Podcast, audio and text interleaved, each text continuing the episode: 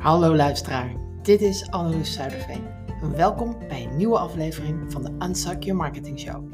Waar het mijn taak is om marketingmythes te ontkrachten en feiten boven tafel te brengen. Laten we beginnen. Ik gruwelde van alles wat met geldmindset te maken had. Echt waar. Dat probleem, iets met mijn geldmindset, dat had ik niet hoor. Alle boeken, podcast en wat nog niet meer meet ik als de pest. Sterker nog, ze gaven mij zelfs een gevoel van aversie. Echt weerstand. Ik had zo'n weerstand tegen dingen die gingen over geldmindset, dat ik me op een keer zelfs afvroeg: waar, komt die weerstand toch vandaan? En mijn toenmalige coach, en dat is ongeveer twee, drie jaar geleden, die gaf mij in diezelfde periode een boek cadeau. Het was het boek van Denise Duffield, Get Rich, You Lucky Bitch. En dat klinkt alsof het alleen voor vrouwen is, maar ook mannen hebben heel veel baat bij dit boek. Ik las het boek niet. Het heeft maanden virtueel stof liggen vangen. Het was een e-book. Totdat ik het wel ging lezen. En toen? Toen veranderde mijn hele bedrijf. En wat er toen dus gebeurde, deel ik in deze aflevering. Dus helemaal als jij nu weerstand voelt. Oh, geldmindset, dat heb ik niet. Als jij dat ook denkt, ook al maar een heel klein beetje, wil je dus echt wel luisteren. Echt, ik beloof je, je wilt dit horen. Want jouw geldmindset speelt een cruciale rol bij het maken van je bedrijfsbeslissingen. En ja, dus ook je marketinginspanningen. We beseffen dat vaak niet, dat onze houding ten opzichte van geld kan variëren van angst tot enthousiasme. En dat deze emoties direct invloed hebben op je vermogen om effectief te handelen. En zo saboteer je als het ware je eigen groei. Lucky Bitch, geschreven door Denise Duffield, is een boek dat je daar een beetje een nieuwe benadering over leert. En met dat boek kun je dus je gedrag en je overtuigingen ten opzichte van geld veranderen. En daarmee dus ook de kwaliteit van je marketinginspanningen verbeteren. Echt, dat resulteert in groei van je onderneming. En ik hoor je nu denken: hoe kunnen beperkende overtuigingen over geld nu een belemmering vormen voor mijn marketinginitiatieven? Nou, voorbeelden werken misschien het best. Dus here goes. Een eigenaar van een softwarebedrijf, laat ik hem Jan noemen. Hij geloofde diep van binnen dat hij niet het recht had om meer te verdienen dan zijn ouders. Hij had een redelijk succesvol bedrijf. En die overtuiging dat hij eigenlijk dus niet zijn ouders mocht, ja, in zijn hoofd verbeteren, weerhield hem ervan om te vragen wat hij zou moeten vragen. Hij had hele lage prijzen. Zo laag, omdat als hij iets hoger zou doen, zou hem dat, maakte hem dat eigenlijk heel erg ongemakkelijk. En zodra zijn inkomen op een bepaald niveau kwam, had hij dus datzelfde gevoel. Kun jij je voorstellen dat je op die manier je marketinginspanningen ook gaat saboteren? Dat je dus onbewust minder je best doet, of zelfs offertes misschien laat afketsen, of misschien zelfs niet opvolgt, omdat je van binnen bang bent wat er gaat gebeuren als ze ja zeggen. Dit soort overtuigingen zitten vaak heel diep en het kost tijd om ze te veranderen. Maar wat heel erg helpt, is dat je begint met deze overtuigingen te identificeren. En ze een, ja, heel erg cliché, een plekje te geven. Eigenlijk, je moet ze erkennen. En in het boek van Denise staan een aantal hele mooie oefeningen. Een van die oefeningen is deze. Ga zitten, zet een timer van je mobiel bijvoorbeeld op een half uur, 30 minuten of maak het 20 minuten. Dat maakt allemaal niet zoveel uit. En pak een pen en papier en schrijf al je geldherinneringen op. Alles wat jij je herinnert wat te maken had met geld. Dingen die je ouders vroeger zeiden over geld. Hun houding ten opzichte van geld. Die keer dat jij misschien geld leende van een vriend en het niet kon terugbetalen. En hem daardoor ging ontwijken. Of die keer dat je geld won bij de loterij, maar het geld heel snel uitgaf aan onzin. En je daarna heel schuldig voelde. Omdat je vond dat je het eigenlijk niet verdiende. En het daarom dus verkwanselde. Dus alles, echt, schrijf alles op wat jij je herinnert over geld in jouw verleden. Dit alleen al brengt heel snel in kaart waar bij jou de angel zit. Ik deed deze oefeningen ook. En oh man, ik schrok me rot. Ik, die al jaren riep geen geldmindset problemen te hebben. En die dacht dat het daar wel op orde was en dat ik daar niet aan hoefde te werken, had een hele lange lijst van geldherinneringen, die ook absoluut niet allemaal positief waren. En ik schrok daarvan. Ik keek naar die lijst en ik dacht: wow. Het mooie is, zodra je weet wat het is, zodra je dus erkenning geeft en zodra je ze opschrijft en je geldherinneringen bekijkt, dan denk je: hmm, ik zie hier wel een patroon in. En zodra je dat dus doet, zodra je daar dus erkenning aan geeft, dan kun je er ook wat aan doen. En dat kan op talloze manieren. Positieve affirmaties, maar ook gesprekken met een coach of als ze heel diep zitten met een therapeut. Maar ook door het lezen van boeken zoals Lucky Bitch. Of al was het alleen maar de oefeningen doen die ik in deze podcast bespreek. Een van de krachtigste hulpmiddelen die ik zelf heel vaak gebruik is visualisatie. Ik gebruikte hem al toen ik triatleet was. Dan had ik een wedstrijd, een, een Ironman afstand met uh, voor mezelf opgestelde doelen. Ik had altijd een bepaald iets wat ik wilde behalen. En dan voor de wedstrijd ging ik de hele wedstrijd al in mijn hoofd afspelen. Van het uh, klaarzetten van mijn spullen, uh, het, het, het beginnen van het zwemonderdeel, hoe dat ging, het, het uittrekken van mijn wetsuit, het op de fiets springen, het de hele route fietsen, lekker band krijgen. Alle onderdelen ging ik doorlopen. En dus ook als ik een lekker band kreeg, wat ging ik dan doen? Hoe kon ik dat oplossen? En op die manier was ik helemaal voorbereid op alles wat er zou komen. En ik visualiseerde mij dus ook soms slechte dingen. Want dat leerde mij dan ook weer dat ik ging oefenen om ook daadwerkelijk te zorgen dat ik wist hoe ik mijn banden moest verwisselen. Ik had daarvoor namelijk helemaal geen flauw idee. En daardoor, omdat ik me had gevisualiseerd dat dit kon gebeuren, had ik me snel, mezelf als heel snel aangeleerd dat ik een bandje kon leggen op een racefiets onder de twee minuten. Ja, ik ben dan wel gelijk obsessief, I know. Maar dat werkt dus. Ik ging me focussen op de dingen die ik moest doen en moest leren doordat ik ging visualiseren. En als jij dingen gaat visualiseren, bereid je dan dus ook heel erg goed voor op wat er gaat gebeuren. En dit werkt dus ook voor je onderneming. Het helpt je om positief te denken. En positief denken heeft echt een directe invloed op wat je doet, dus ook op je marketingprestaties. En dus stel je voor dat jij aan de vooravond zit van een lancering. Visualiseer je dan het gewenste resultaat. Denk aan de aanmeldingen die binnenstromen. Zie ze in je hoofd voorbij komen. Weet je wat ik doe? Als ik een bepaald doel heb, en ik zeg dit volgens mij vaker, zeg ik wil 20 klanten, dan pak ik een stuk papier. Ja, ik ben old school. En dan schrijf ik aan de linkerkant de nummers 1 tot en met 20 onder elkaar aan de linkerkant. En rechts schrijf ik alle namen op van de mensen die ik een aanbod doe of heb gedaan. En dit voelt zo ontzettend goed om op te schrijven, dat je ook door rechts de namen op te schrijven van wie je benaderd hebt, er bewust of onbewust voor zorgt dat je continu de juiste acties neemt. Dus je bent continu bezig om het resultaat te verbeteren. En daardoor haal ik altijd mijn doel. Dit is dus ook een manier van visualiseren.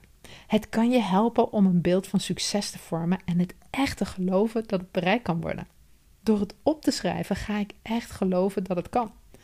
En zoals ik dus al zei, het houdt mij scherp op mijn eigen marketinginspanningen. Want door die nummers 1 tot en met 20 op te schrijven en daarnaast namen, zie je gelijk wanneer daar een disbalans is. Als er te weinig namen recht staan, dan weet ik ook dat het dus nooit gaat lukken met die 20 klanten. En dat houdt mij gemotiveerd. En in het boek bespreekt Denise nog een aantal andere dingen. En een aantal wil ik met je delen. Zo is geldbeheer heel belangrijk. Geldbeheer, hoe ga je met geld om? En als ik dan geldbeheer zeg, dan klinkt het natuurlijk gelijk heel zwaar. Maar het is net zo essentieel voor je bedrijf als nou, ehm, het, het, hebben van een product om te verkopen. Dus wat, wat bedoel ik nu precies met geldbeheer? En wat moet ik eigenlijk zeggen, bedoelt Denise met geldbeheer? is dat je bijhoudt wat er binnenkomt. Je wilt niet weten hoeveel ondernemers die ik spreek die niet precies in de gaten hebben wat er binnenkomt. Soms doen ze dit omdat het in hun ogen heel weinig is. En dan willen ze het niet weten ook, want ze worden er alleen maar depressief van. Maar soms is het ook niet belangrijk. Maar hallo, het is wel belangrijk. Wat ik heb veranderd is dat ik dus nu echt aan geldregistratie doe. En nee, dat is niet zoiets als iets een dubbele boekhouding of, of wat je ook maar doet. Het staat helemaal los van mijn boekhouding. Ik schrijf alles op wat er binnenkomt. Dus los van mijn boekhouding houd ik op een aparte plek bij alles wat er binnenkomt. Ja, ook die euro die ik gisteren tijdens het wandelen vond. Weten en waarderen wat er binnenkomt doet wat met je. En dat is ook precies waarom je het doet. Ik durf zelfs te stellen dat als je één ding gaat doen, doe dan dit. Het gaat je perspectief gegarandeerd veranderen. Want als jij maand na maand opschrijft dat je niet je doelen behaalt, want dat zie je, dat geld wat je graag wilt verdienen komt niet binnen, heeft dat impact op wat je doet in acties. Geloof me, het is geen rocket science. Het geeft je discipline en planning. Het gaat om wijzer zijn met ons geld, elke dag weer. Als je weet wat binnenkomt, dan ga je daarnaar handelen. En als je dag in dag uit ziet dat er niets of weinig binnenkomt, dan weet je ook wat je te doen staat en dat je dus iets moet veranderen. En een derde ding, dus naast visualisatie, naast geldregistratie, een derde wat ik heb gedaan, wat echt een mindshift veroorzaakte bij mij, was vergeving. Ja, vergeving, dat woord alleen al, dat klinkt natuurlijk best wel heftig. Dus hoor, hoor me uit. We hebben allemaal miskleunen. We hebben allemaal mislukkingen in ons bedrijf. We hebben allemaal dingen waar we ons eigenlijk een beetje verschamen. Hoe kon ik dat nou denken? Ik heb er ook genoeg gedaan die helemaal falikant fout gingen. En ik vertelde eerder dat je een lijst maakt met je geldherinneringen. En als het goed is, zitten daar dus ook dingen tussen die je fouten, die jij fout hebt gedaan. Anders had moeten doen, of wat dan ook. Misschien heb je erg veel geld geleend, of misschien ben je opgelicht. Of misschien zei je moeder altijd: geld groeit niet op mijn rug. Dat zeiden mijn ouders namelijk vaak. En ik houd van ze, maar die zin zorgde wel voor saboterend gedrag in mijn eigen onderneming. Dus ik heb het over dingen die je een naar gevoel geven als je erover nadenkt. Dat je echt in je buik zo'n raar gevoel krijgt. Het was een blunder, een misstapje, schaampje. Jij was er verantwoordelijk voor. En het is makkelijk om jezelf daarvoor te blijven straffen. En als je er iedere keer aan terugdenkt en je hebt een raar gevoel, dan straf jij jezelf af. Maar blijf hier eens bij stilstaan. Wat als jij jezelf hier gewoon voor vergeeft en het dan loslaat? Wat zou dat doen? Wat zou dat met je mindset doen? Want iets dat we vaak vergeten wanneer we verstrikt raken in het nastreven van succes, is die vergeving en dan vooral zelfvergeving. Het is echt een krachtig iets. Het stopt dat, of het voorkomt dat je vast blijft zitten in het verleden. Want laten we eerlijk zijn, je kan niets meer veranderen aan iets wat gebeurd is. Dus laat het los. Want het enige wat je wel kunt veranderen is hoe je er nu met die herinnering, hoe je daarmee omgaat. Dus heb jij een keer een lancering gedaan die helemaal ja, mislukte en je voelt je daar eigenlijk nog steeds heel slecht over? Vergeef jezelf. Of je, je had een aanbod waar je heel enthousiast over was, maar het sloeg absoluut niet aan en het heeft jou heel veel geld gekost. Let it go. Vergeef jezelf. Iedere misser leert je ook iets over je doelgroep over strategieën die wel werken. Want als je weet wat niet werkt, weet je ook steeds beter wat wel werkt. En het leert je iets over je eigen veerkracht. En dat, dat maakt je alleen maar sterker voor de toekomst. Vergeving draait dan echt om die pijnlijke herinnering los te laten. En te accepteren dat het een, ja, een onderdeel van die reis is, die ondernemersreis. En geloof me, als jij jezelf echt vergeeft voor de blunders die je zelf hebt gemaakt, dan ontketent dat een kracht in je die je echt super voor, echt vooruit stuurt. Dus adem in, adem uit en laat het gaan. Let it go. Elk moment is een nieuw begin en je volgende geweldige actie is maar één ja, vergeven misser er vandaan. Dus even samenvattend, om hier niet een heel lang verhaal van te maken. Je wilt je geldherinneringen opschrijven. Je wilt ze erkennen, want erkenning maakt ze echt. En alleen dan kun je ze weghalen. Je wilt geldregistratie oppakken en bijhouden wat er binnenkomt. Alleen wat er binnenkomt. Dus niet een, aparte boekhouding, maar pure geldregistratie. Zelfs cadeaus, giften, inkomsten, geld wat je op straat vindt. Alles schrijf je op. En je wilt jezelf vergeven voor de geld en de marketing en de business blunders die je hebt gemaakt. We hebben ze allemaal gemaakt. En echt vergeven zodat je eraan kunt terugdenken zonder dat je het ja, weg wilt duwen. En dit, dit is nog maar een fractie van wat ik geleerd heb van Denise. Na haar boek te hebben gelezen, heb ik mij door haar laten coachen. En dat is precies de reden waarom ik mijn klanten ook altijd een beetje meeneem in geldmindset. Afhankelijk van waar ze staan. En voor 2024, voor dit jaar, heb ik hier een, een beetje een gek idee voor. Ik ben en blijf een marketing expert. Dus ik wil niet te veel wat ik doe ga verweven in mijn huidige aanbod met mindset. Maar ik wil wel graag iets weten en dat is het volgende. Als ik zou aanbieden om je persoonlijk te helpen met het omverblazen van je geldplafond, zodat niets meer in de weg zit om te groeien. Dus met jou aan je marketing geld mindset gaan werken. En jij je business keer 2, keer 5 of keer 10 kunt laten groeien op zo'n manier dat het voelt alsof je eindelijk 100% op je plek zit. En dat zonder verouderde video's te moeten kijken, zonder een heel lang traject in te gaan, zonder alles om te gooien of helemaal opnieuw te doen. Gewoon vier dagen hier op Landsrood. Zou je daarop ingaan? Weet je, ik vraag dit omdat ik gewoon nu aan het onderzoeken ben of dit iets is waar er een markt voor bestaat. Het lijkt mij namelijk super leuk om met een kleine groep ondernemers en ze allemaal uit te nodigen hier op Landsrood, zodat ik alles kan delen wat ik geleerd heb over geldmindset van Denise, van Kendall Summerhart en van mijn andere coaches. En als jij denkt, hell yes, dit lijkt me geweldig, ga dan naar vraagandeloes.nl en klik op de link Geldretreat. Ik wil je dan namelijk een paar vragen stellen. Je helpt me hier enorm mee. En nee, je zit nergens aan vast. Je meldt je niet aan of zo. Jij laat mij alleen maar weten of dit is iets is wat jou leuk lijkt. Dank je wel alvast. En dit was het weer voor deze week. Ik hoop dat ik je weer heb mogen inspireren. Tot de volgende keer. Disclaimer. In deze podcast vraag ik je om mij te helpen door vragen te beantwoorden over een retreat op Lanzarote. Deze vragenlijst is inmiddels gesloten. Ik kreeg overweldigend veel reacties, waarvoor dank natuurlijk. Ik ga nu aan de slag om deze retreat vorm te geven.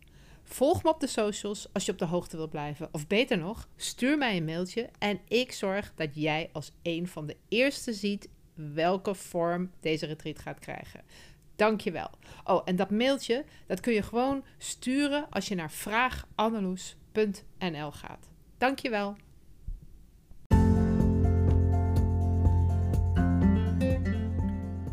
Dit was de Unsuk Your Marketing Show. Vergeet niet lid te worden van de Facebookgroep met dezelfde naam. Anneloes Zuiderveen is de presentator en de oprichter van de Precision Marketing Academy. En beschikbaar voor privécoaching. Een hele fijne dag en tot volgende week. Deze podcast is geproduceerd op Lanzarote.